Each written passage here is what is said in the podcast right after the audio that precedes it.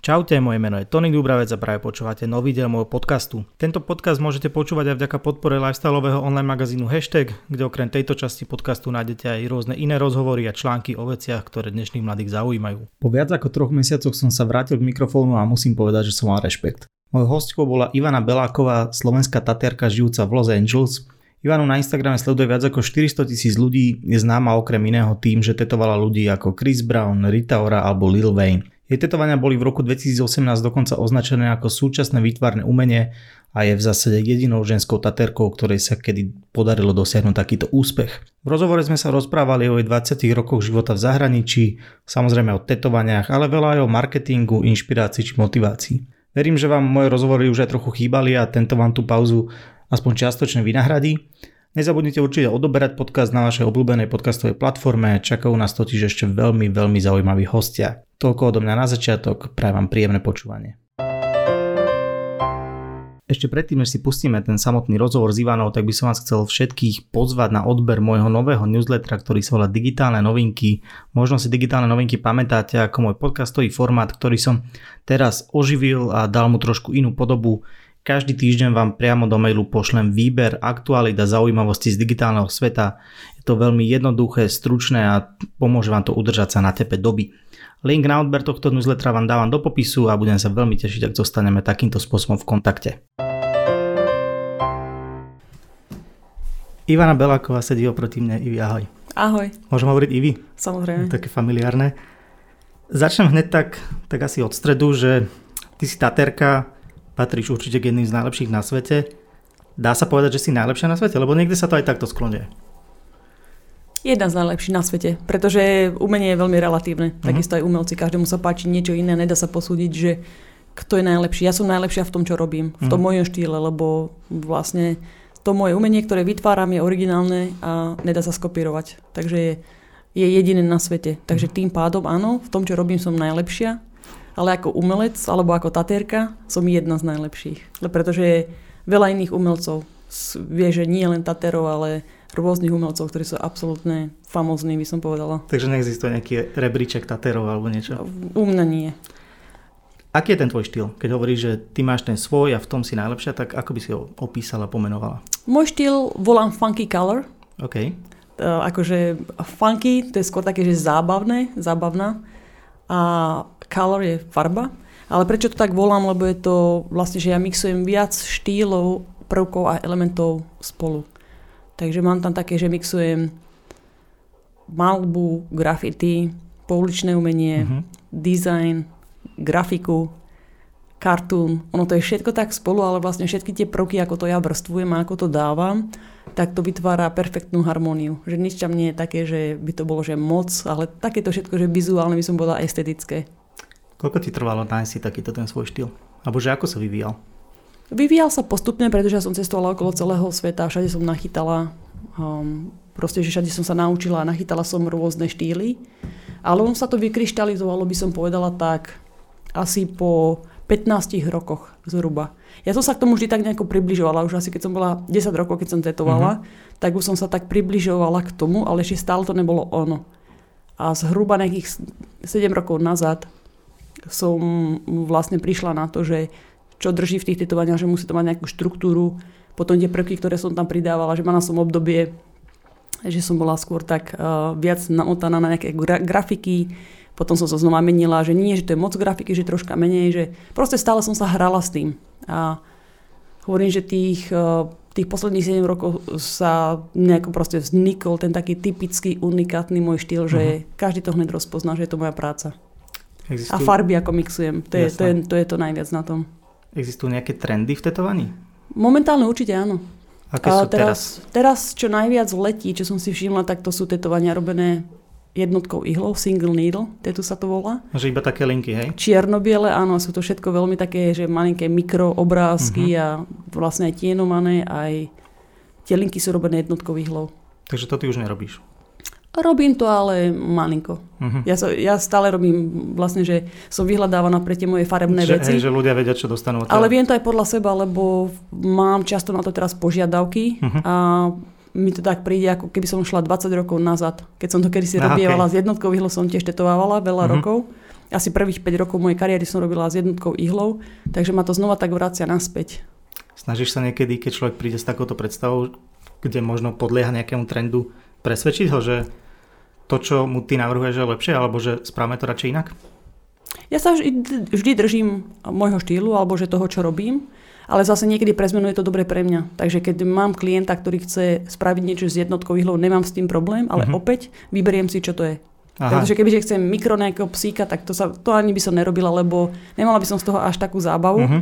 ale skôr by som mu odporúčila, aby išiel za nejakým expertom, že čo sa čisto sústreďuje na tento štýl. OK. Je nejaká, nejaká partia tela, ktorú rada tetuješ? Určite stehno. Kvôli čomu?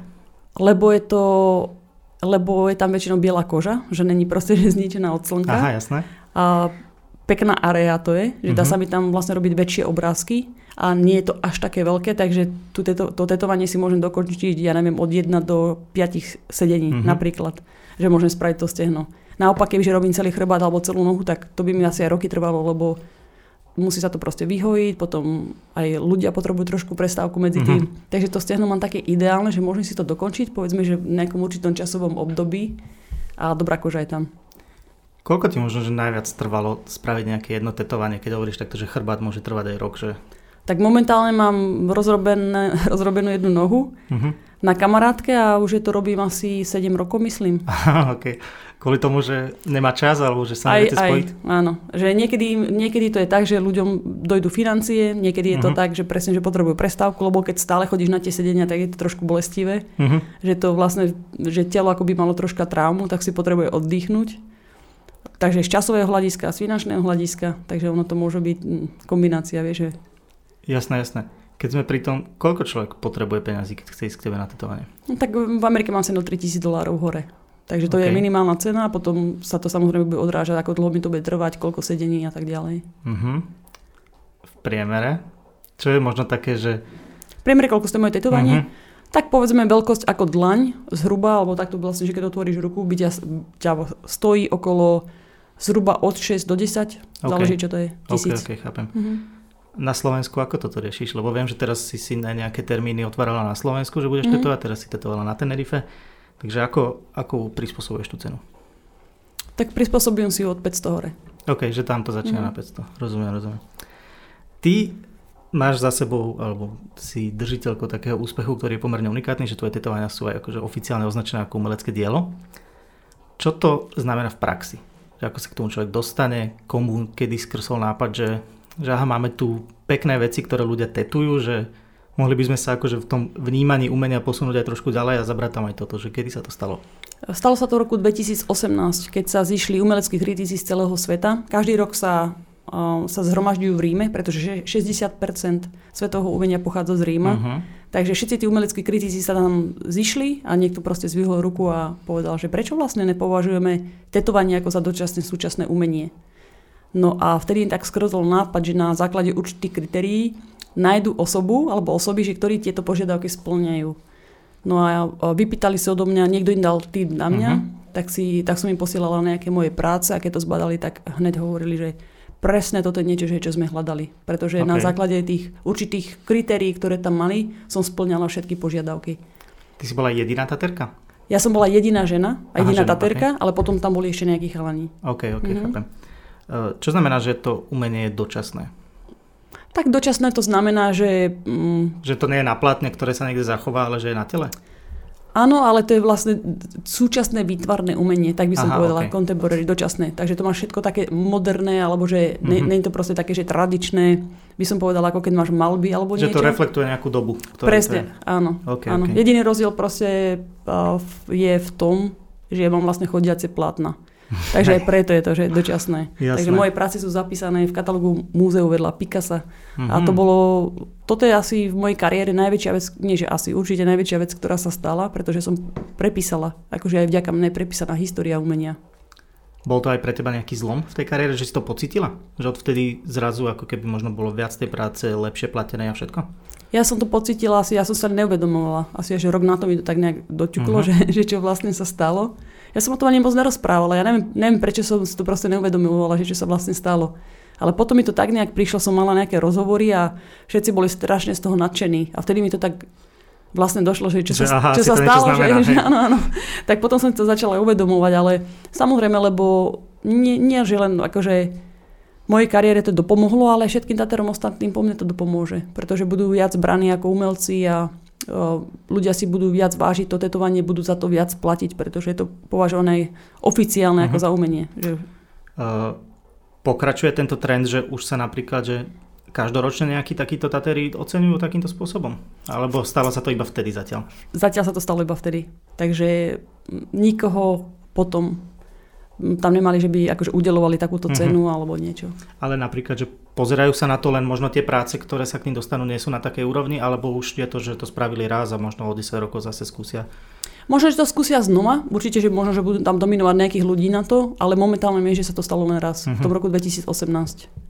Neviem, či, či to išlo len o tú jednorazovú presne, že akciu, že aby to proste, že uviedli do toho katalógu a aby to bolo vyhlásené tetovanie za dočasné výtvarné umenie, že či len to potrebovali, alebo či to budú meniť, ale myslím si, že, že prečo nie po pár rokoch. Mhm. Lebo je veľa dobrých umelcov, takže a to sa stále mení, aj tie trendy a tak ďalej.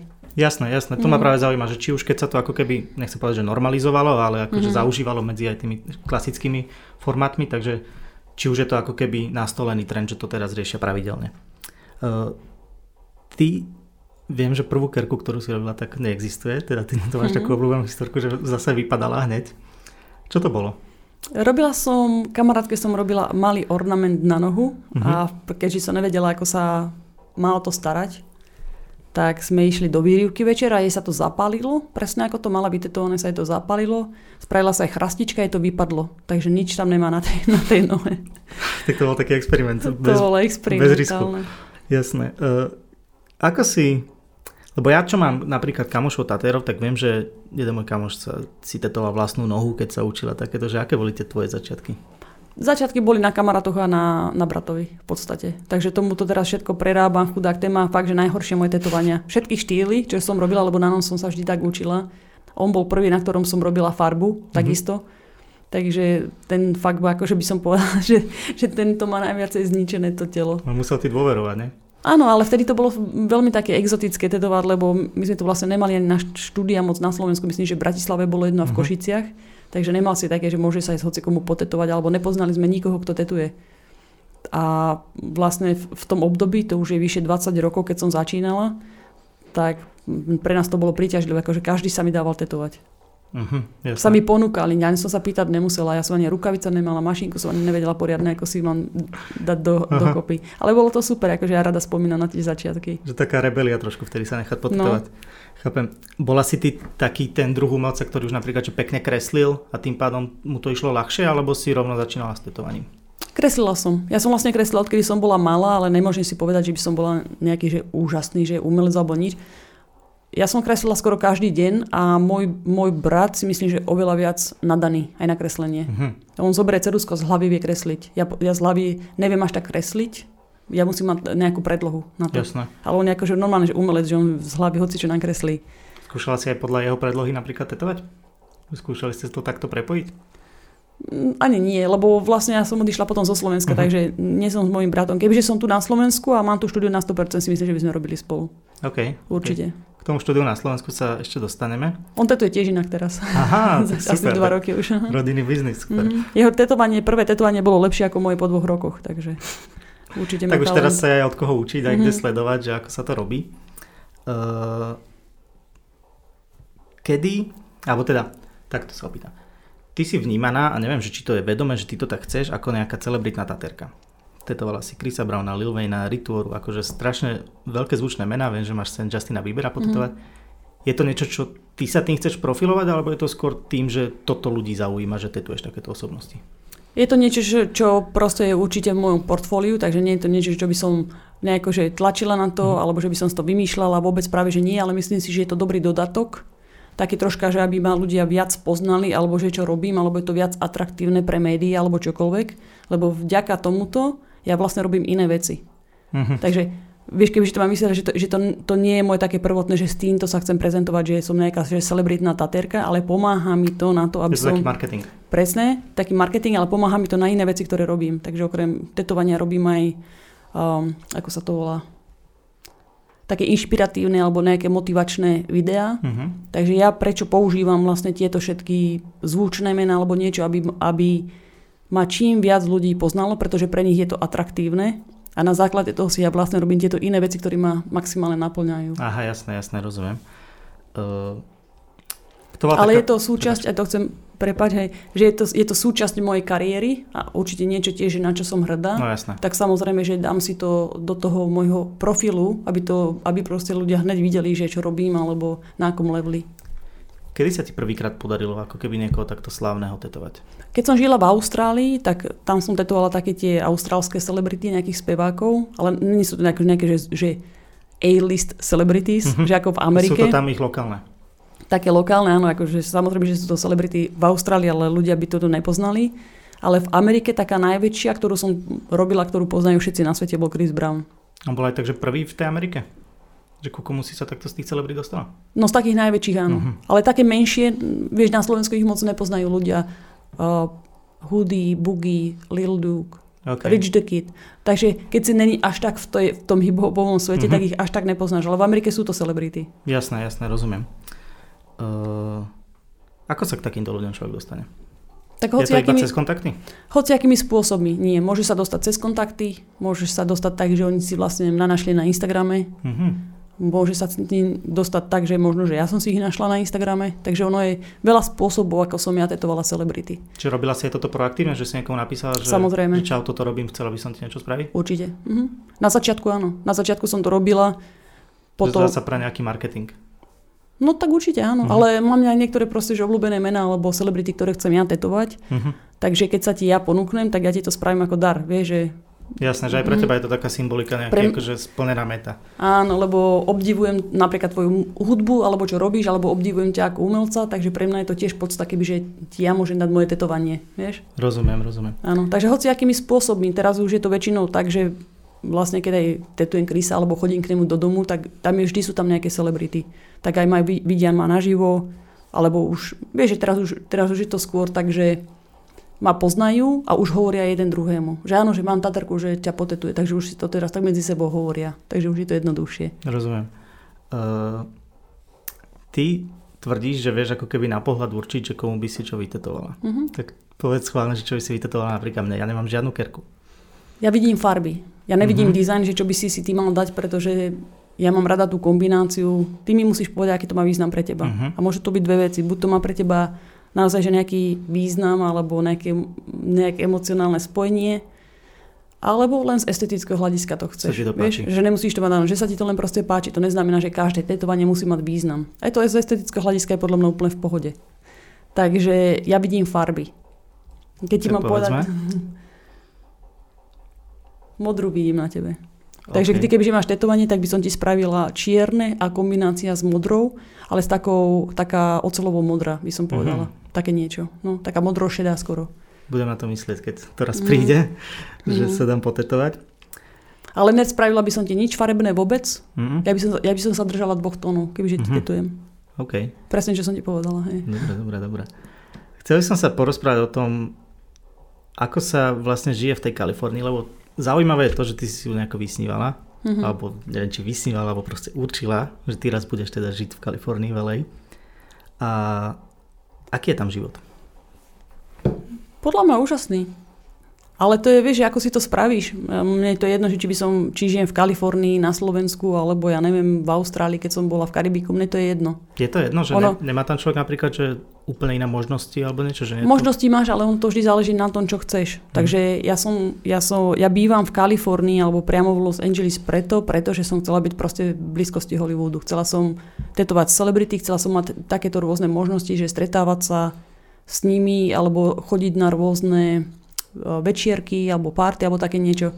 Takže som to chcela. Možno, že v budúcnosti sa to zmení, vieš, ale uh-huh. toto bolo môj taký akože sen, že ísť do Ameriky a budovať si takúto kariéru a, a ja neviem, cestovať okolo sveta samozrejme, ale ja som tam išla kvôli práci hlavne. Takže vieš, to bolo také, že Hollywood je len jeden, ten je, ten je v Los Angeles, uh-huh. takže nepôjdem do New Yorku, do Miami alebo do Šangaju, vieš, že, takže to bolo vyslovené, ja som išla akože cieľene do Los Angeles kvôli tomu. Je niečo, v čom to napríklad nenaplnilo tvoje očakávania? Alebo že si ostala sklamaná? Akože dobre, už si tam dlho, už si si určite na veľa vecí zvykla, mm. ale keď si prišla, že bolo to také, ako si si predstavovala? No určite nie, pretože vieš, ja neviem, že čo som, čo som si mala predstavovať, ale um, samozrejme, že tam boli niektoré veci, ktoré, ktoré mi prišli také divné, že nebolo to až také pekné, ako som si myslela, lebo videla v televízori.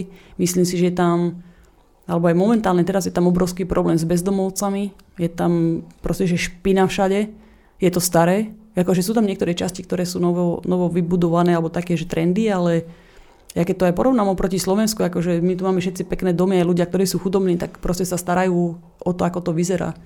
V Amerike to sú normálne, že geta. Takže z tohto som bola ale dosť taká prekvapená. Lebo vieš, každý si myslí, že Amerika, že aké úžasné všetko, že neviem, že ako sú oni napredovaní, ale asi to práve že vôbec nemyslím. Ja si myslím, že v Európe my sme oveľa viac dopredu, aj čo sa týka mentality, aj celkovo ako je v Amerike. Uh-huh. Ale je to tak napríklad, že Američania, tak ako my snívame o Amerike, tak oni snívajú o Európe. Uh-huh. Okay. Áno, to vieš, to sa vždy tak hovorí, že si myslí, že tá tráva je zelená na tej druhej strane, Presne ale ja si tak. myslím, že všetko má svoje výhody a nevýhody a to je záleží len na tebe, že čo ti práve vyhovuje. No a mne práve vyhovuje presne žiť na oboch kontinentoch.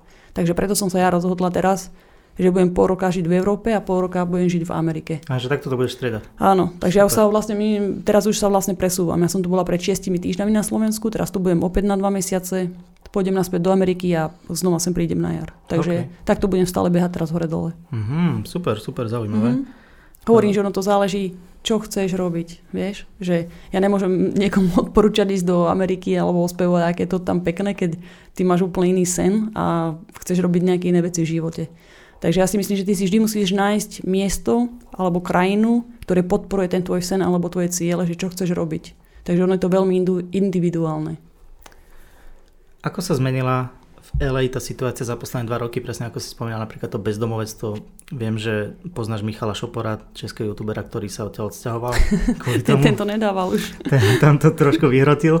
Takže ako to vnímaš ty, že je to naozaj tak extrémne zhoršená situácia? Je to extrémne zhoršená situácia, ale ja sa sústredujem na veci, na ktoré chcem vidieť. Takže vieš, to je presne ako keď si dáš foťak, mm-hmm. že mhm. si zamieríš si na niečo, na čo sa chceš pozrieť a presne na to sa sústredíš. Takže ja mierim na veci, na ktoré chcem mať ja okolo seba a ja sa vždy sústredujem na krásu. Takže ja si vyhľadávam krásne miesta ja pozdvihujem len to krásne, aj keď vidíš môj Instagram, tam mám všetko pekné. Lebo to je reflekcia toho proste, že ako sa cítim a ako ja vidím veci. A keď niekto ako Michal sa sústreduje presne na tie negatívne veci alebo na bezdomovcov, alebo ja, ja to chápem, že on to chce poukázať proste ľuďom, že aká je realita, to je v poriadku, Lenže keď sa stále sústreduješ len na to zle, tak potom ti to príde extrém, lebo si myslíš, že nič iné tam není. Že ti to ostane v hlave. Presne tak, vieš, takže moja realita je taká, že ja sa sústredím na tie pekné veci, takže, ale celkovo, keď sa ma pýtaš, áno, je tam teraz obrovský problém s tými bezdomovcami a tá situácia sa nejako nemení a dokonca teraz uh, sa posúvajú až do Beverly Hills, tak si predstav, že máš tam miliónové dolárové vily a proste tí bezdomovci ti tam stanujú pred domom a tak, tak je s tým troška problém, alebo Teraz je tam vlastne každý deň, teraz tam dávajú, že proste, že niekto niekoho okradol, že počas uh-huh. dňa. Najnovšia novinka, čo sa tam deje teraz za posledné tri týždne, vlastne odkedy sme my odišli z Ameriky, na Slovensko tak robia masívne, že 50-70 ľudí príde do predajne, povedzme, že ten Northstorm, Target alebo niečo a vykrádajú masívne. Aha. Aj v Beverly Hills už to spravili, aj do Louis Vuitton prišli a tak ďalej a proste, že nemôžu ich chytiť. Takže toto je najnovšia novinka, čo sa momentálne deje v Los Angeles. To je hrozné. Uh-huh. A je to tak, že nedá sa s tým nič robiť? Že ako keby tie nejaké autority nevedia proti tomu zasiahnuť? Tak asi nie, tak majú s tým stále problém. Ja správy ne, nečítam napríklad, ja uh-huh. správy ani nečítam, ani nepozerám. Veronika mi vždy tak niečo povie, keď, keď vidí proste, že, že čo sa deje každý deň veľa, ona, ona ju to proste tak zaujíma, že celkovo hovorím, že ja sa sústredujem na iné veci, ale vždy mi tak spomenie, že čo sa práve deje. Takže si myslím, že politika je tam úplne naopak aj celkovo teraz, čo sa tam deje aj Biden ako prezident. Si nemyslím, že ja že nejaký, že by tak prezentoval Ameriku v tom dobrom mm-hmm. svetle. Okay. Takže je to tam teraz také celé pohnuté. No. Je tá Kalifornia pre tých ľudí, ktorí sú v ťažkej životnej situácii, akože niečo, kde sú schopní sa presťahovať a radšej byť bezdomovci tam, než niekde v inej časti Ameriky? Amerika je, teda poviem Kalifornia priamo. Kalifornia je presne taká, že tam, keď prídeš a není si pripravený po mentálnej stránke ani po, ja neviem, po fyzické alebo niečo, tak ťa proste vyslovené, že to aby keby ťa že zožula a vyplula. Takže keď si není pripravený na Kaliforniu, tak to nedáš proste. Buď sa odsťahuješ, alebo stroskotáš a odídeš. A to není pre každého. Fakt. Ne, ne, my sme sa o tom práve inak teraz bavili, keď sme sa myšli s Veronikou. V čom treba byť pripravený? Tak musíš byť pripravený celkovo, lebo je tam iný životný štýl, je tam draho, takže musíš sa fať akože obracať, aby si mal proste, aby si si vytvoril ten život taký, aby si mal peniaze na to, aby si mal komfortný život. Lebo inak budeš robiť len proste, že na nájom a na jedlo možno, na základné veci, vieš. A to už ale zase naopak, ale zase naopak, je, samozrejme, že je to obrovská, proste obrovská krajina príležitostí, vieš. Takže hovorím, že to už je len na tvojej šikovnosti, že kde sa dostaneš a čo s tým spravíš aj s tým tvojim časom, aj, aj so všetkým, vieš, so životom. Jasné. Takže je to len na tebe. Koľko stojí ten život v LA? U každého je to individuálne. Ja okay. potrebujem 15 tisíc mesačne napríklad. Ok, že to je tvoj nejaký spend. No to je môj štandard minimálne. Uh-huh. Takže ja potrebujem 15, ale mám kamarátov možno, že im stačí 4, vieš. Uh-huh. Ono to záleží, že čo robíš, lebo my máme, ja mám proste ešte ďalšie iné biznisy, takže kebyže si ja spočítam všetky tie, ja neviem, najmä výdavky, že čo mám a plus chodíme von stále jesť a tak, že proste, že mám určitý štandard Jasné. životný, tak toľko proste potrebujem. 15 tisíc, ok. Uh-huh. Eh, kde ty, na to, na to Keď necestujem. Jasné, jasné, že iba, iba na to prežívanie. Mm-hmm. Spomínaš si na nejaké také, že naj, najvážnejšie struggles, s ktorými si musel akože bojovať, keď si žila v zahraničí, ne iba v Amerike, ale celkovo? No určite, tak ja, ja ti môžem že... povedať hneď prvú situáciu, keď som bola mladá naivná, som mala 20 rokov, som odišla zo Slovenska na opačnú stranu Zemegule, mm-hmm. presťahovala som sa do Austrálie a mala som so sebou 600 austrálskych dolárov, to je koľko, 300 eur asi? Okay. 600 austrálskych, to boli všetky moje peniaze, ktoré som mala. A mala som akurát to šťastie, že som tam mala nejakého takého známeho, ani nie že kamaráta, tak povedal, že dobre, že môžem s ním akože chvíľku zostať a tie začiatky boli také, že som spávala na zemi prvé dva mesiace a čo som si mohla dovoliť jesť, boli také, že len tie tortilové placky, mm-hmm. na to mhm. som si dala sír, lebo to bolo také, že najlacnejšie, alebo tie čínske nudle a vieš, že kokroči tam behali po zemi, okno bolo rozbité, že v zime tam bolo dosť akože zima. Takže takéto boli dva moje hneď prvé, prvé dva mesiace v Austrálii, ale ja som sa proste nevzdala, lebo ja neviem, akože nemôžem to povedať, že to bolo akože niečo dobré, nebolo to moc príjemné, ale zase na druhú stranu ja som vedela, že mám taký silný charakter. Vieš, že mňa, mňa to proste neodradilo. Možno, že niektorí ľudia by boli z toho hotoví, alebo hlavne keď pochádzaš možno, že z dobrej rodiny, alebo že máš takéto rodinné zázemie, aj peniaze, aj všetko, že máš komfortný život na mm-hmm. Slovensku a ja som mala, predtým ako som tam odišla. Ja som vlastne všetko, všetko dala za to, aby som odišla do Austrálie. Takže ja som na Slovensku, ja som vlastne všetko nechala na Slovensku. Zanechala som rodinu, kamarátov, nemala som peniaze, ale zase na druhú stranu tu bola aj výhoda, že som bola taká naivná a nemala som až také vysoké životné štandardy, vieš? Jasné. Lebo som, na Slovensku som mala pekný život, ale akože nedá sa to porovnať s tým, že ako žijem napríklad teraz. Určite. Vieš? Takže ono to malo aj takú svoju výhodu, že vieš, nehovorila som po anglicky, takže tie prvé mesiace boli fakt akože ťažké. A hlavne, hlavne to bolo ťažké v tom, že No však nemala som ani peniaze na jedlo, vieš, že nemohla som ani chodiť von, ani nič, takže boli dni niekedy, keď som bola hladná. Nechcem to akože preháňať, ale bolo to Nie, tak. Akože to bolo to tak, vieš. Nemohla som si nič dovoliť, proste už som fakt som už len počítala, že doláre, že no, že čo budem dneska jesť, takže klasika čínske nudle alebo tá avokádová placka so syrom. Teda či, nie avokádo, ako sa volá, tá tortilová. Tortilová placka so syrom, to som si tak dala akože na no, na panvicu, aby to bolo teplé a to bolo všetko, čo som jedla každý deň. Super. Takže to bol ťažký začiatok, a, ale postupom času sa to menilo, vieš, že začala som každému hovoriť, že viem tetovať a tak, tak hneď mi dal niekto, vie, že 50 dolárov, 100 dolárov a už to potom vyšlo. No a už tak som sa proste vysekala z toho. Takže to bola Austrália a keď som prišla do, do Ameriky, tam žijem už asi 10 rokov, ale ja som cestovala, ja som medzi tým som žila v Karibiku, na Novom Zélande, uh-huh. do Anglicka som začala chodiť tetovať, Paríž a tak. Takže ono to bolo troška iné, vie, že nemala som už proste že problém s peniazmi, ale Amerika bola ťažšia asi v tom, keď som prišla aj do Kalifornie, že ten životný štýl bol úplne iný. Vieš, a nemala som tam nejakých kamarátov. Takže tie, opäť, tie prvé mesiace som sa cítila totálne, že taká sama. Vieš, že som si tak prijala, že bože, že keby, že to aspoň tak niekoho mám. Že, alebo aj taká tá slovenská mentalita mi troška chýbala, lebo mne prišli tam ľudia povrchní, ale hlavne v Kalifornii, vieš, keď som bola napríklad na západnom pobreží, že do East Hamptonu, keď som chodila, alebo tam v okolí proste, že New Yorku, na tom západnom pobreží, tak tam to bolo úplne iné. Tam mi to pripadalo viac také európske, aj tá mentalita. Ale v Kalifornii tam sa te niekto pýta, ako sa máš, alebo niečo, ich to nezaujíma. Ne, ne, nečakajú ani, že im odpovieš. Také falošné, hej? To je všetko falošné, no. Tak na to som si nemohla tak dlho zvyknúť tie prvé mesiace, vieš. Ako si tam budovala tieto nejaké sociálne väzby? Že spojila si sa napríklad s nejakou komunitou Slovákov, ktorá si tam neúplne mala, že vyhľadávala si takto domácich? Nepoznám nikoho práve. Že nepoznáš tam, nikoho? Teraz už áno, ale predtým nikoho som nepoznala. Okay. Nie, vôbec, ja, ja neviem, ja som, všade, kde som žila, tak som väčšinou bola s tými domácimi. domácimi. Mhm. Lebo som sa chcela zlepšiť aj, vieš, aj v angličtine, aj celkovo som chcela mať proste, že viac kontaktov uh-huh. z nich. Čo si robila preto, keď tam prídeš, nikoho nepoznáš, že to až také trošku deprimujúce, že kde človek vyhľadáva akože tých ľudí, s ktorými je to v práci, že mm-hmm. alebo niekde nejakých susedov, alebo že ako, to, ako si to riešila? Mm, pracovne by som skôr povedala. Ale ja som, ja stále akože dosť testujem, ale tak v práci by som povedala, že najviacej. Mm-hmm. Prvýkrát, keď som tam došla, tak som sa nedostala do dobrej partie, vieš. Aha. Takže to bolo tiež také moje, si myslím, taká životná skúsenosť, na ktorú nikdy nezabudnem, lebo ma to tiež posunulo úplne, že niekde inde. Čo znamená nedostať sa do dobrej partie? To ľudia, ktorí majú zlé zlozvyky, že buď veľa party, drogy a tak ďalej, alkohol, vieš. Takže mm-hmm.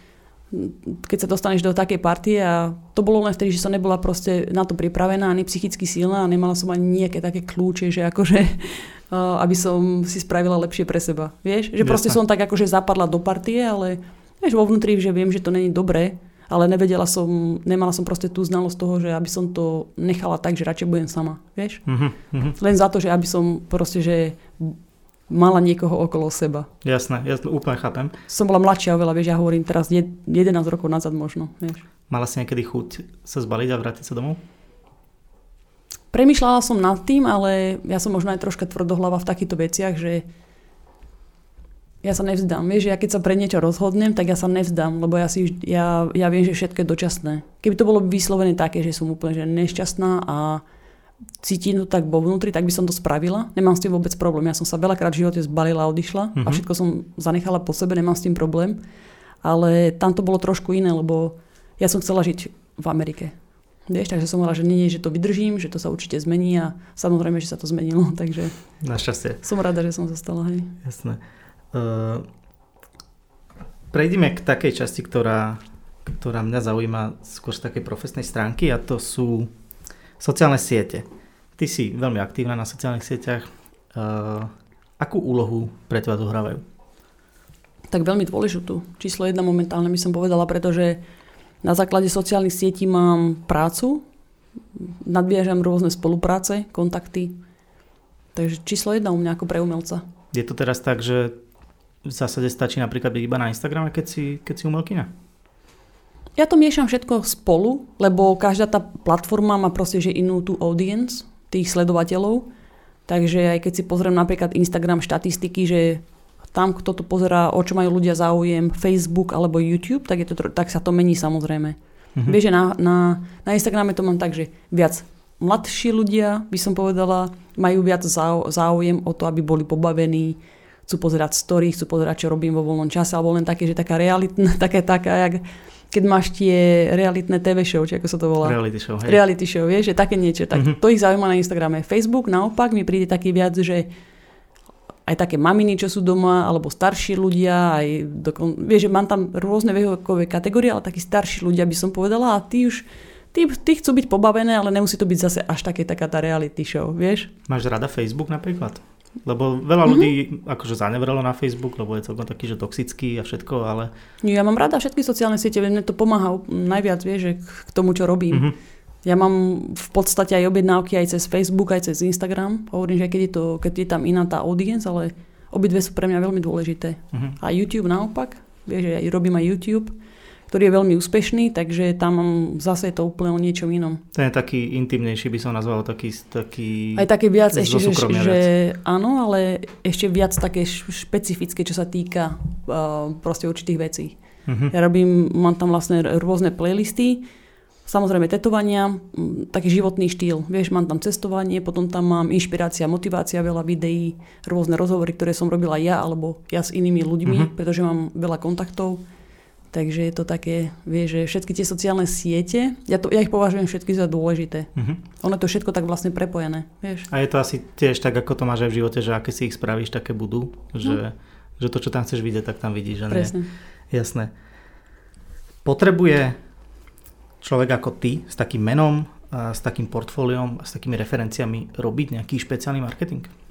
Že, Určite áno. Že nejde, nejde to ako keby už nejako samospádom. Tak lebo máš viac toho, vieš, že máš určite aj nejaký organický ten dosah na 100%, vieš, že ľudia ťa vzdielajú, majú o to záujem, ten povie tomu, potom, ja neviem, vidia ma v telke, vidia ma v časopisoch, takže áno, máš tam aj ten organický dosah, ale samozrejme, že keď mám, teraz mám spravený e-shop, kde vlastne ja robím oblečenie a merch, takže samozrejme, že aj keď to ľudia poznajú, ale chcem ešte, aby to bolo proste vo vyššom leveli a aby to mala ešte väčší dosah, tak samozrejme, že musím mať mierne nejaké reklamy alebo aj určitú skupinu ľudí a tak ďalej. Takže ono je to kombinácia, ale určite akože ja som typ človeka, že to neznamená teraz, že keď mám toľko nasledovateľov uh-huh. alebo že som úspešná a mám na základe toho nejaké objednávky, že ja zostanem v, tej, v tom komforte.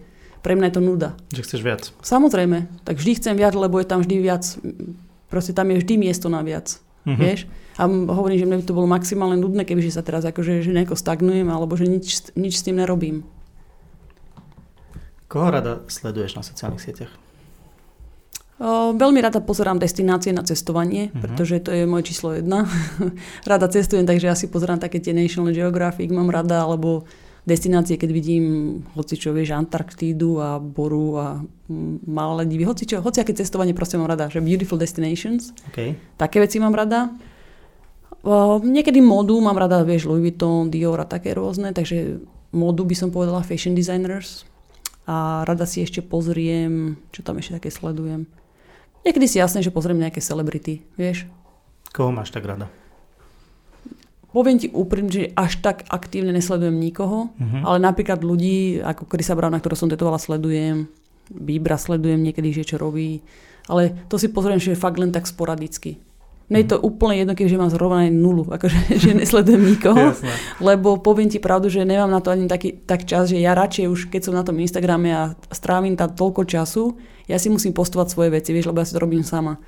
Takže už len to, že dám niečo do postu, dám niečo do storíčiek, tak ja nad tým strávim akože dosť veľkú časť svojho času počas dňa. Takže fakt sa mi nechce proste, aby som ja tam študovala niekoho iného alebo Jasne. pozerala si. Takže keď mi to vyjde, ako sa to povie, že keď sa ti to proste... Zobrazí. Keď sa ti to zobrazí, tak keď ma to zaujíma, si na to kliknem. Jasné. No ale keď nie, tak som v pohode, vieš. Uh, koľko tak času stráviš na sociálnych sieťach denne? Keď som na Slovensku, minule, keď som tu bola tak 13 hodín. Fakt? minule, okay. to, bolo, to bolo, ale to som fakt, že obehávala všetky tieto médiá. To tam aj komunikuješ všetko, aj všetko. Lebo aj komunikujem, odpisujem uh-huh. tým ľuďom, takže to je vrátané. A mám autentický, vieš, ten Instagram, alebo všetky sociálne siete vlastne odpisujem na to sama. Uh-huh. Takže fanúšikovia majú možnosť, ja sa snažím odpísať každému, Samozrejme, keď sú to normálne otázky, nie že vie, že nejaké blbosti, takže snažím sa odpísať každému, ostatných zablokujem, keď sú tam nejaké také že veci, že čo tam mať nechcem. Že robíš toto, že čistíš si to, ten Samozrejme, priestor. samozrejme si to čistím a snažím sa každému odpisovať, potom tam mám e, rôzne požiadavky, buď na tetovanie, na merch, na knižky, na všetko proste, že čo robím. Takže, takže som dosť aktívna na tom, lebo vieš, že nechcem na to zabudnúť. Mm-hmm. Potom proste tie rôzne posty a tak, takže do toho. Veľa si... hodín. Teraz, teraz mám za poslu... ja neviem, teraz som troška cestovala, ale opäť, keďže budem teraz aj tetovať a to všetko, takže typujem, že minimálne také 3-4 hodinky strávim nad tým. Keď robím Instagram live, aj dlhšie, vieš. No jasné. Ale v priemere by som povedal 4 hodiny. Uh-huh. Keď si v Amerike, je to menej? Ako kedy? Že záleží asi ako Ono to záleží, deň. áno, lebo aj v Amerike robím tie live niekedy. Uh-huh. Keď mám čas, tak práve že strávim veľa času na to, alebo sa snažím potom dobehnúť, vieš, aj tie posty, aj tie správy, aj to všetko. No ale niekedy mám obdobie, že sa mi nechce na to ani pozrieť. Jasné. Že vyslovene len to, ani nechcem pozrieť, proste vidieť ten Instagram. Mala si nejaké také, že si dala pauzu od sociálnych sietí? To je teraz celkom obľúbené? Nie. Ani si to nezvažovala? Ani som to nezvažovala vôbec. Ja nemám čas si dať pauzu na takéto veci, lebo ja, ja proste ja milujem, čo robím. Uh-huh. A mám proste nejaké ciele, ktoré chcem dosiahnuť, takže ja nemám čas na nejaké pauzy. Jasné. Vieš, že mne, mne to, ja keď cestujem niekedy, tak eh, ja mám vždy tak, akože ja neviem, či som workaholic alebo nie, ale ja si myslím, že nie, ale skôr mám vášem pre to, čo robím.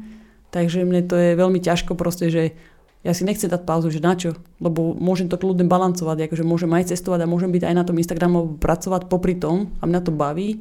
Takže nemám taký... Ja jediné, čo si dám maximálne pauzu je... To by bolo len keby, že nemám internet, čo sa mi stane, keď cestujem niekedy. Uh-huh. Alebo že vyslovene, že sa mi nechce na to ani pozrieť, alebo že vždy tam idem, ale nie som až taká aktívna na tom, by som povedala. Vieš, že si tam vyslovene, že tak deň, že úplne, že vieš čo, že, dám, dám, že nebudem až tak dlho času stráviť mm-hmm. na Instagrame a že neodpisujem, ale potom samozrejme to musím dobehnúť. Rozumiem, rozumiem.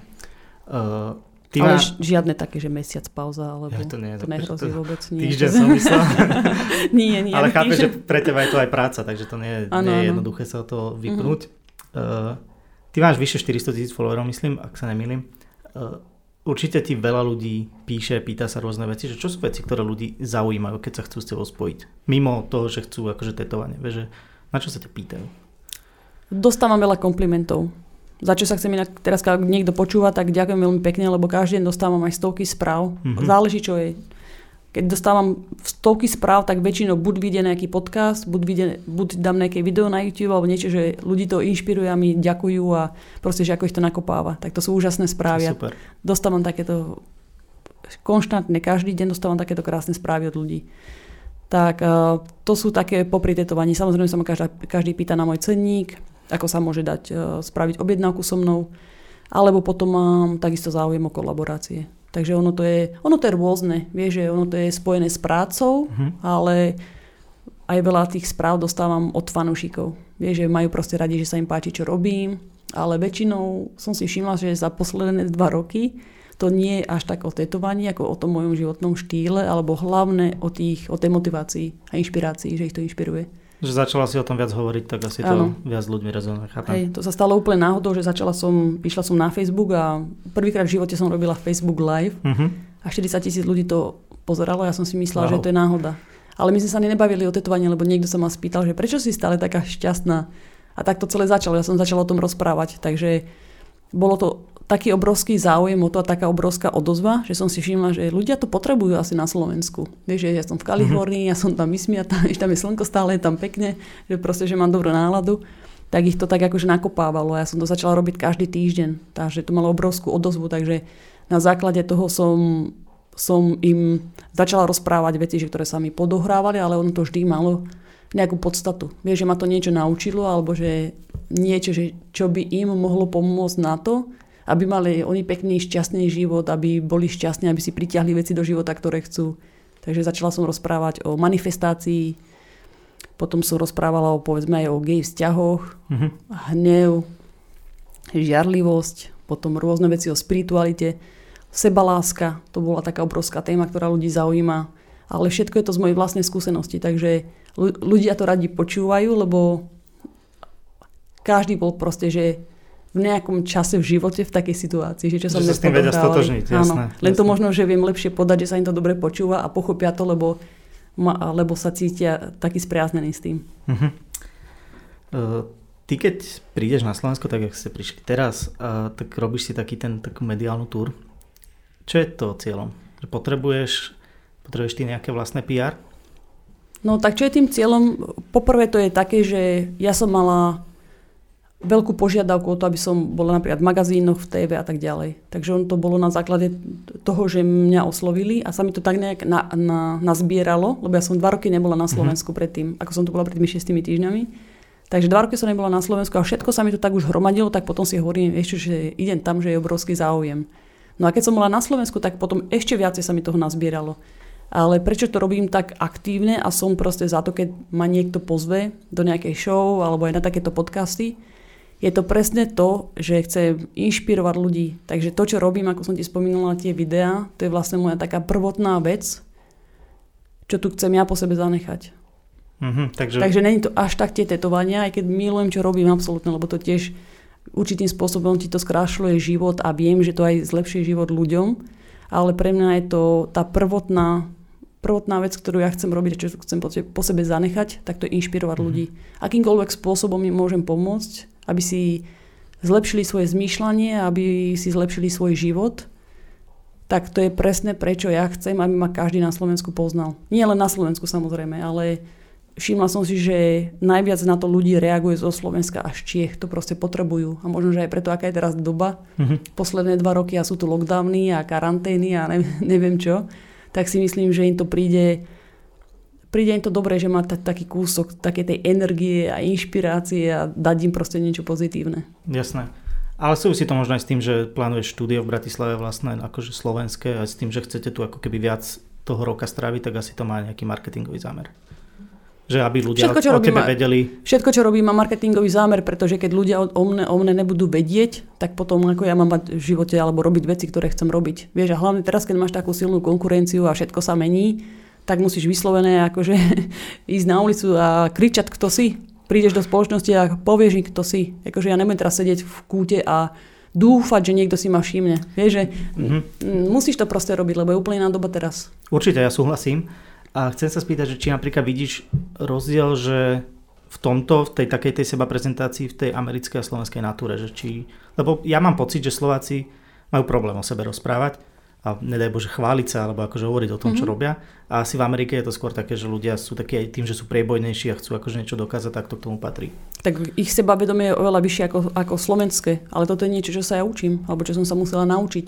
Vieš, ja som tiež není taká, že, že ako by som to povedala, že až taká akože sebavedomá, alebo si myslím, že som najlepšia, že taká, také ten môj, tá viera sama v seba, ale to je niečo, čo som sa naučila, čo môj život naučil a stále sa to učím. Stále na sebe pracujem, vieš, aby som bola lepší komunikátor, aby som proste mala lepšiu prezentáciu, aby som proste dala viac pridanej hodnoty, proste chápeš, že v tom, čo robím. Uh-huh tak vieš, že áno, lebo moja slovenská akože mentalita tiež, keď vieš, keď vyrastáš asi naprogramovaný od spoločnosti a od rodičov, tak prídem do Ameriky a som takáto malinká, mm-hmm. vieš, že samozrejme. Jasne, chápem. Uh, ty máš rada technológie, si povedal, že teba zaujíma jednak mimo sociálnych sietí, že teraz aj NFT rešíš a krypto a tieto veci, že čo sú také technológie, ktoré najviac si tvoje pozornosti získavajú? Alebo že čo si myslíš, že sa oplatí im venovať pozornosť do budúcna? VR najviac, podľa mňa. Realita, virtuálna realita. Do budúcna na to sa najviac teším. To som si už vždy tak predstavovala, keď som pozerala aj tie sci-fi filmy a som len dúfala, že to príde, tak to ma najviac fascinuje. Alebo fascinuje ma úplne najviac, akože hej, môžeme sa baviť o, o krypte a to, ale to není pre mňa až také fascinujúce, ako možno, že môžem ísť na, v tomto živote, môžem ísť na mesiac, alebo to proste, že ako sa teraz lieta do vesmíru a to, tak to je pre mňa úplne najväčšie. Že to... A dúfam, dúfam, že tento, tento život sa mi to podarí. Tak už to začína, ne? Áno, už to začína. Takže... Tak práve preto, takže keď sa, čo sa týka technológie, toto je pre mňa najfascinujúcejšie, že my máme teraz tú možnosť, alebo v tomto živote ja budem mať možnosť, aby som mohla ísť do vesmíru. Iba tak na otočku. No. To je super. Prečo nie? Súhlasím. Ale keď sa vrátim k tej virtuálnej realite, tak predstavuješ si ju tak, ako je postavená dnes, že musíš mať nejaký headset alebo niečo, alebo skôr to bude mať nejakú inú podobu? Lebo teraz aj však Facebook rieši Metaverse, strašne akože je to veľká téma, ktorá možno ani nedožijeme, aby bola v takej podobe, ako o nej hovoria, ale že ako si ju ty predstavuješ? Ja neviem, keby si predstavím, to záleží, akú, akú dobu si predstavím. Keď hovoríme ešte počas môjho života no, napríklad, tak by som si predstavovala, že určite budem mať takéto ako Facebook, čo rieši teraz, vieš že máš nejaké tie okuliare uh-huh. na sebe alebo niečo, ale ja si myslím, že keby že to zoberiem, ja neviem, 500 rokov od teraz napríklad, uh-huh. tak ja si myslím, že to bude presne, že len myšlienkami, vieš. Uh-huh. Že dúfam teda, že budeme natoľko vyspelí, že budeme tak komunikovať, lebo vlastne všetci to máme, vieš. Len my, ne, my nepoužívame proste, že tú, tú celkovú kapacitu toho mozgu a celkovo. Však podľa mňa zvieratá sú múdrejšie ako my.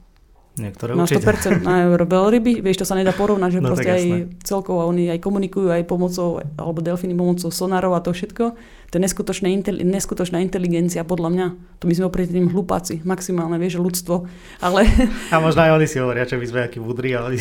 Áno, ale na to proste že fascinuje, lebo ja si viem predstaviť, alebo teda dúfam, že to tak bude, že budeme môcť komunikovať aj my pomocou myšlienok. Mm-hmm. Vieš? Keď si predstavíš nejaký metaverse, tak ako o ňom hovorí Facebook, tak ako si predstavíš svoje pôsobenie v ňom, že napríklad budeš tam mať nejaké tie live session alebo nejakú galériu so svojimi prácami, alebo že... No, Zamýšľaš sa niekedy nad tým, že ako by si to využila, keď to reálne tu bude? No určite áno, galéria tam bude, ale budeme aj tetovať normálne, že budem tetovať a ľudia budú mať tú skúsenosť, proste, že aby aj videli, ako, ako by si príjemne možno, že sedel alebo pozeral sa na to. Mm-hmm. Neviem, či, či to môže dať do takej podoby, že aby si to aj skôr ako cítil, ale myslím, že áno, že určite sa to dá spraviť. OK, mm-hmm. takže super, takže si pripravená na to, že Ja to som inak príde. plánovala niečo už pred dvoma rokmi s, uh, s týmto robiť. A potom som nechala tak, lebo som nemala domyslený presný ten plán a teraz za dva roky to presne prišlo. A čo to malo byť? No presne toto VR. Vieš, o čom sa bavíme. Uh-huh. Že, že by si mal by... takúto skúsenosť, áno, presne, že dáš si tie okuliare. A videl by si normálne kožu, Všetko. Uh-huh. Cool. Uh-huh. Tak teraz už môžeš na tom To príde. pracovať. Áno, áno. Uh, čo čo ty a podcasty? Máš rada podcasty? Mám rada podcasty. Ja aj keď tetujem, tak počúvam podcasty. Áno.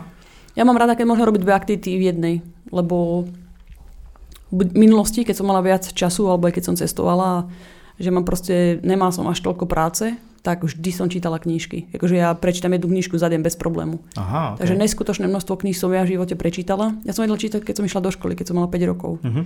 Ma mama s babičkou ma naučili čítať a vtedy si už pamätám také, že Zajko išiel do Afriky, knižky. Smeli za potom som, mm, áno, také Jasné. klasika. Potom som hltala encyklopédie, potom som chcela knižky o Egypte, o Amerike. Proste, že neskutočne ma bavilo čítať. A som bola úplne že hladná za vedomosťami. Vieš, aby som čo najviac vedela Mhm. o všetkom, lebo ja som tak, taká zvedavá, že od, od prírody. Jasné. Že všetko ma proste že zaujíma a hlavne som fascinovaná životom na Zemi alebo touto planetou, takže všetko ma zaujímalo. A takže hovorím, že neskutočný počet knížiek som prečítala, ale teraz posledné roky mám dosť práce, tak som bola úplne nadšená s tými au- audioknižkami, tak to som najprv začala robiť. Na- Bola som najprv tak proti tomu, lebo som, vieš, že každý milovník kníh, to je skoro Má také, rád že, keď to máš, keď to držíš v ruke, tú vôňu tej knihy, všetko, že vieš, že to je celý proces. Mhm. Ale potom som to úplne, proste som začala robiť audioknižky a mi to tak padlo dobre, lebo keď sa idem aj prejsť, takže hodinku a pol v kuse v podstate môžem, vieš, počúvať knižku a prechádzam sa pri tom, takže robím dve aktivity v jednom. Ja som teraz začal, prepáč, že ti do toho skočím, tiež počúvať audioknihy asi pred mesiacom a pol. A ja som za mesiac 6 kníh vypočul, čo, Mhm. čo by som v živote neprečítal za mesiac. Lebo akože ja mám problém s čítaním, lebo zaspávam pri tom. Ale audioknihy to pre mňa je úplne nová dimenzia, že to mi zmenilo život fakt. To je úžasné. Mhm. Ja mám veľmi rada. Takže audioknižky alebo podcasty si dávam. Ja aj keď tetujem, moji zákazníci sú zvyknutí, ale vieš, ho, vycítim, sa opýtam, alebo keď oni chcú mať niečo, že svoje, tak ja som úplne že nadšená, lebo potom ja si môžem pozerať, e, teda počúvať tie moje podcasty, alebo také rôzne veci, alebo audioknižky, áno. Takže ja si tam vždy dám YouTube. A alebo aj celkovo, že niektorí vlastne, že klientov, keď mám a padne debata na to, lebo tie tetovania, to je, tie tetovacie sedenia, to je skoro ako terapiu, keďže im dávam. Dlhé, no. Áno, a keď vlastne na základe tej debatky presne viem, čo ten klient potrebuje, tak si tam vždy nájdem nejakú tému, že čo presne, lebo už mám prehľad proste, že čo potrebuje asi tak počuť, že čo by mu pomohlo. Takže Mhm. ono je to také, že fakt, že to spájam všetko dokopy. Aké podcasty by si odporúčala poslucháčom? Ktoré máš rada? O, vieš čo, ja mám obdobia. Takže Mhm. ja mám obdobia, kedy úplne, že chcem počuť spirituálne veci. Mhm. Takže mám rada Louise Hay. Tu určite, určite kopu ľudí pozná. Takže ona, má, ona rozpráva, že je to viac také spirituálne, ale myslím si, že je veľmi praktické do života, že všetko vlastne vychádza z lásky. Takže to Mhm. mám rada. Keď mám mm, chuť na biznis, tak si vypočujem, počúvala som v minulosti, ja neviem, Brian Tracy tam mám, alebo aj Tony Robbins sa niekedy, že to záleží, že čo to je, vieš, že o biznise, ale Brian Tracy alebo ako sa volá, uh, Gallagher, myslím, to som počúvala, tak oni robia také praktické veci, že proste, že aby si si, ako si dať ciele a toto všetko, takže to je z toho biznis hľadiska. Mhm. Potom mám rada metafyziku, tak keď, keď si chcem pozrieť metafyziku, tak dávala som si tam Vadim Zilan, on aj napísal knižky, takú sériu knížiek, tak to Mhm. bolo tiež akože veľmi dobré. To som si tak rada pozrela. Neviem, ako sa to poviem, Trans, Transforming Reality, to bola, myslím, že prvá kniha. Tak to ma zaujímalo. Naopak, keď mám chuť na niečo, ja neviem, aj alebo na, na investície, na také, tak pozrela som si teraz, uh, som doštudovala uh, Grant Cardone, ten robí s realitkami, tak si pozriem proste, áno, že čo je dobré na investíciu, čo treba kúpiť, tam on učí všetky tie moduly, ako si to vypočítaš, čo je dobrá investícia, ako to zrastá a tak ďalej. No alebo keď sa chceš naučiť o Facebooku, reklamy, ako sa robia, tie funnels, tie tunely a to všetko, tak Frank Kern, mm-hmm. on je Mhm. dokonca aj môj zákazník, ale on je akože úžasne genius v tomto. OK. Takže mám rôzne také, že, že na čo mám chuť, tak to si tam dám. A keď chcem úplne, že len tak niečo na pobavenie, no tak, ja neviem, nájdem si tam niečo také, že easy, vieš. Máš na aj nejaké slovenské podcasty, ktoré počúvaš? Mm, vieš, čo Topcast som počúvala vlastne Majka Spirita, Mhm. ešte predtým, ako som tam inak bola. Jasné. Takže to ma dosť zaujalo. Potom som počúvala, niekedy si pozriem, tiež Európa 2 robí také, rôzne že rozhovory, OK. to rada pozerávam. Že ne, nemám vyslovené, že po, slovenský podcast, lebo poviem ti, že, vieš, na Slovensku som vlastne dlho nebola a predtým ma to tu na Slovensku ani tak moc nezaujímalo, až teraz Dobre. akože do poslednej doby. Ale sem tam si pozriem tak iba pre prehľad, ale skôr sú to rozhovory s ľuďmi, vieš? Že rozhovory sú ten formát, čo Áno. Mhm. Chápem. Čo sú možno nejaké tvoje odporúčania na nejaký iný content? Hovoríš, že čítaš strašne veľa kníh, alebo čítala si, takže čo by si možno odporúčala? Takú knihu, ktorá podľa teba je že všeobecná, že hoci kto by si ju mal prečítať. Journey of Souls, putovanie duší. Mm-hmm. Takže ja sa opäť vrátim k tej spiritualite, lebo podľa mňa, keď ty pochopíš, že na čo si tu a ako to funguje a ako by si mal žiť, tak to je podľa mňa základ všetkého, čo budeš robiť. Takže to je Napísal to Michael Newton, volá sa to Journey of Souls, putovanie duši, určite to je preložené do slovenčiny. Tak tam iba také základné, my som povedala, že to je taká základná znalosť toho, že proste, že my sme energia, že není sme proste len toto telo, schránka, schránka, áno, že sme proste energia a že ako to všetko je napojené na seba, na zemi a prečo tu žijeme a, a čo je dôvod toho a tak ďalej.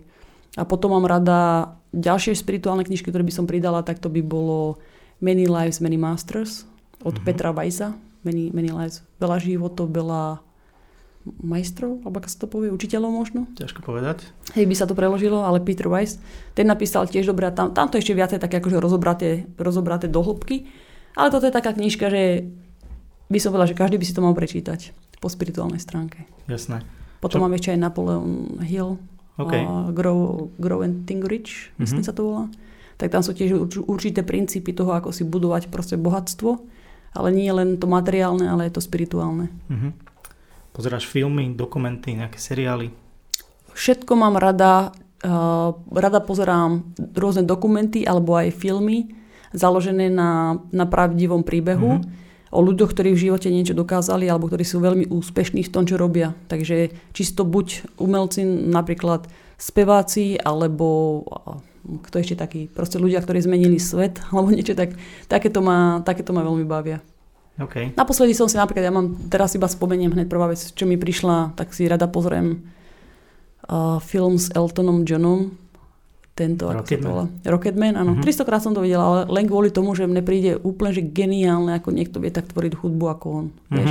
A potom vlastne, že celkovo ten život, ako žil posledných, a neviem koľko, 40 rokov, že má úplne že čistý život, pekný, vieš, žije v láske, pomáha rôznych charitám a tak ďalej, napriek tomu, že je absolútny úžasný umelec, tak to ma inšpiruje. Okay. Vieš, alebo takisto by ma inšpiroval príbeh Elona Muska, alebo by ma inšpiroval príbeh proste, že niekoho iného, že čo zmení svet dobrým spôsobom. Takže takéto veci si veľmi rada pozriem. A mm-hmm. dokumenty, teraz taký najviac, eh, čo ma dosť zaujal, zaujal bolo o hríboch. to o hríboch, okay. Na Netflixe, áno, lebo Vieš, že všetko máme vlastne v prírode, že, mm-hmm. že ťa to môže vyliečiť a tak. Neviem, ako sa to volá inak. Na Netflixe to je. Tak to bolo zaujímavé, alebo Water Miracle. Lebo pre mňa je voda zázrak. Mm-hmm. Vieš, ja nikdy nepijem vodu, takže by som sa nepodiakovala za mňa. Pre mňa je to život, vieš. Okay. Takže je tam veľmi úžasný dokument, čo sa týka vody. Super. A podľa mňa každý by si to mal pozrieť inak. Volá sa to, že Miracle Water. Okay. Ale neviem, neviem, či to na Netflixe alebo na Amazon, Amazon mm-hmm. Prime. A to je jedno, určite sa dá kúpiť niekde. Vieš, že to by som tiež tak odporúčala ľuďom, aby si to pozreli. Super. Povedz na záver posluchačom, kde ťa môžu sledovať a hlavne, že čo tam nájdu.